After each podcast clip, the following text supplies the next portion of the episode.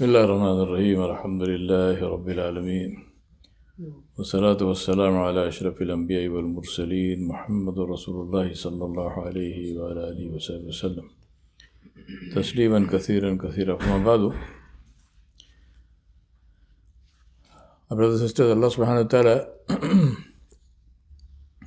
uh, yesterday we talked about repenting our sins. And turning towards Allah subhanahu wa ta'ala, the importance of istighfar and tawbah. In continuation with that, another hadith of Rasulullah narrated by Abdullah ibn Abbas anhu, he said the one who regularly makes istighfar, apologizes to Allah subhanahu wa ta'ala, repents his sins, and for this person, Allah subhanahu wa ta'ala will open a path from poverty and difficulties to having wealth and freedom from his difficulties. All sorrow and hardship will be removed, and in its place, prosperity and contentment granted. One will receive sustenance from unimagined and unexpected sources. And this is, of course, based in the ayat of the Quran al Karim in uh, Surah Al Talaq, where Allah subhanahu wa ta'ala said, وَمَن يَتَّقِ اللَّهَ يَجْعَلْ لَهُ مَخْرَجًا وَيَرْزُقْهُ مِنْ حَيْثُ لَا يَحْتَسِبُ وَمَن يَتَوَكَّلْ عَلَى اللَّهِ فَهُوَ حَسْبُهُ Allah subhanahu wa ta'ala said, which means that the one who has taqwa of Allah subhanahu wa ta'ala, Allah subhanahu wa ta'ala will extract him from his difficulties, will make a way out of his difficulties for this person, and will provide him from sources that he cannot imagine unimaginable sources. And the one who has tawakkul on Allah subhanahu wa ta'ala, who has complete trust and faith in Allah subhanahu wa ta'ala, Allah subhanahu wa ta'ala will become sufficient for him. Allah will become sufficient for him. Imagine this is not is not saying Allah will give him this or that. Whatever is this or that, that's that has some hudud, that, that is a miqdar, it has a, a, a quantity. But when Allah is sufficient for you, there's no had. There's no quantity to this thing. Whatever. Right? the important thing is, it begins with umayyattaqillah, the one who has taqwa of Allah subhanahu wa ta'ala. Now, the foundation of taqwa is istighfar and tawbah. And these two beautiful words, the Quran mentions both of these separately and together. And when in our normal istilah, when we speak, if we say istighfar, it means istighfar and tawbah. If we say tawbah, it means istighfar and tawbah. But when the two are mentioned separately, they mean individually. So istighfar is to repent, is to is to uh, apologize, is to feel uh, nadamat, to feel ashamed about our sins. Sins are of two kinds: what we do and what we don't do. What we should be doing and we do not do is also a sin. For example, if I do not know the usul of tahara because I didn't take the trouble to learn about them, this is a sin. Right? Makes my salah invalid, it makes my ibadat invalid. Who, who prevents me from learning? How long does it take? 10 minutes. And if I do not have 10 minutes in my life to give me the knowledge which either makes my entire ibadah valid or invalid, then I'm, I must be in sin, right? So this is a sin of not doing. And then of course sin of doing. I know I should pray, but I don't pray. Because I got some other stuff to do. So sins of doing commission and omission to repent from, uh, uh, from those sins, to, to, to apologize to Allah subhanahu wa ta'ala. And tawbah is to turn towards Allah subhanahu wa ta'ala. Because the point of apologizing and repenting is that I want to change my life. So if I'm going to say, Allah, I'm sorry I, I, I didn't pray on time and then next time I do the same thing again, it makes no sense, right? So if I'm sorry, it means what? I will not do this again. If I did riba, if I, if I, I was backbiting somebody, then I, go back to the same thing? No. So istighfar is to be conscious of and repent from the sin, and tawbah is to turn towards Allah subhanahu wa ta'ala. Make a change in my life. This is the foundation of taqwa. Why does anyone do that? Because he wants to be connected to Allah subhanahu wa ta'ala. And Allah subhanahu wa ta'ala said, the one who does that, Allah will remove his difficulties. Just think about this. We have been through two or three years of this COVID, right? And now there's a new flavor supposed to be coming along and so on. And you, you enjoy the new flavor, right? may Allah protect us. But how many of us We do all kinds of, I mean, I'm not against masking and I'm not against, uh, uh, you know, vaccinating and whatnot. Go ahead and mask and go ahead and vaccinate. But the guarantee of protection is not from the mask and the vaccination, it is from istighfar and tawbah. So, how many of us consciously made istighfar and tawbah with keeping this COVID in mind? Say, Allah, protect me from this COVID. I am changing my life. Did we do that? Did we do that individually? we certainly didn't do that collectively, I know this. But individually, did we do that at least? The whole point of all these khatiras and bayans and whatnot is for us to practice this. Right? This is not for us to gain some more, okay, I know one more hadith, I know one more reference or one more ayat. No.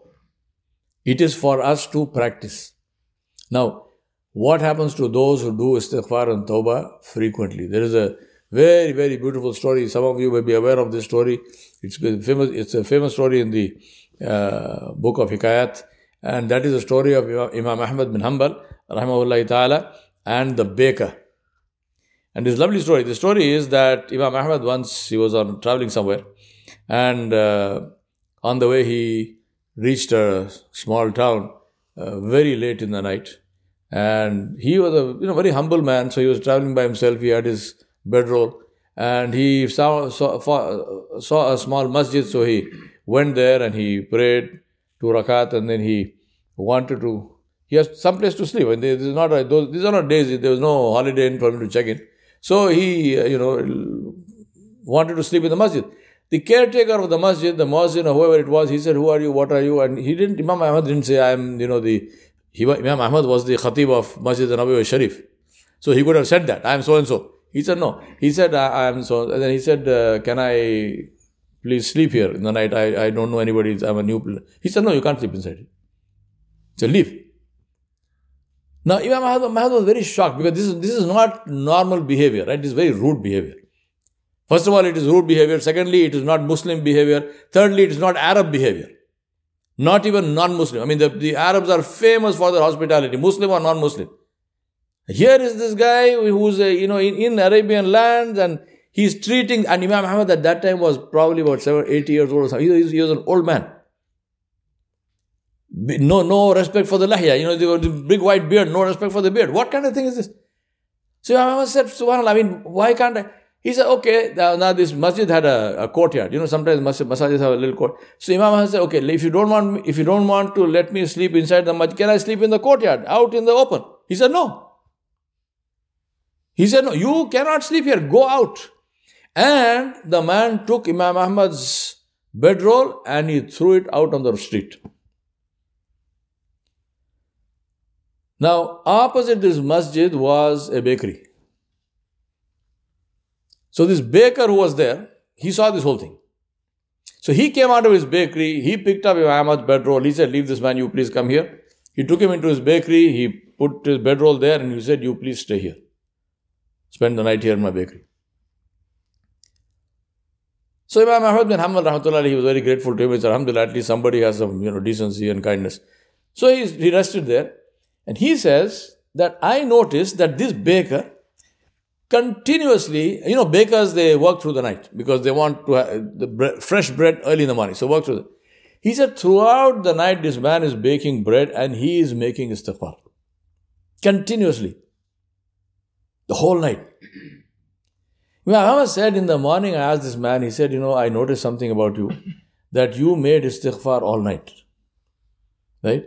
So tell me, what Karamat has Allah shown you. Allah, Allah has to reward you for this because this is the hadith of Nabi So he said that what have what has Allah shown you? What sign has Allah shown you? What is Allah's rahmah on you?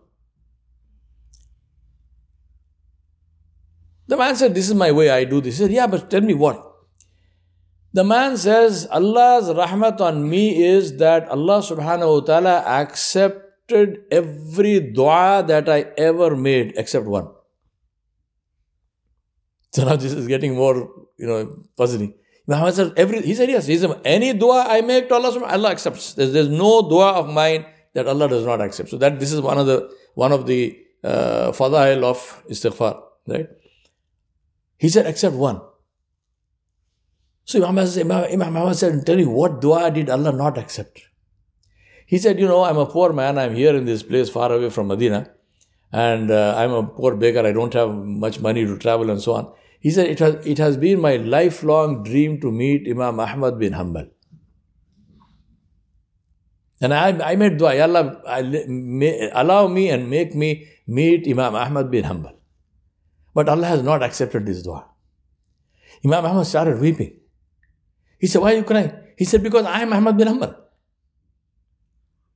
He said, Allah, he said, now I know why that muazzin threw me out of the masjid. He said, Allah subhanahu wa ta'ala did not allow me to stay in his house because of your dua. Eh? You wanted to meet Ahmad bin Hanbal, Allah sent Ahmad bin Hanbal to you.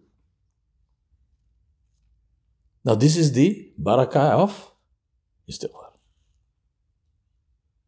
So, ask Allah subhanahu wa ta'ala to enable us to become conscious of what we should do and conscious of what we should not do and we are doing, and to make istighfar and tawbah.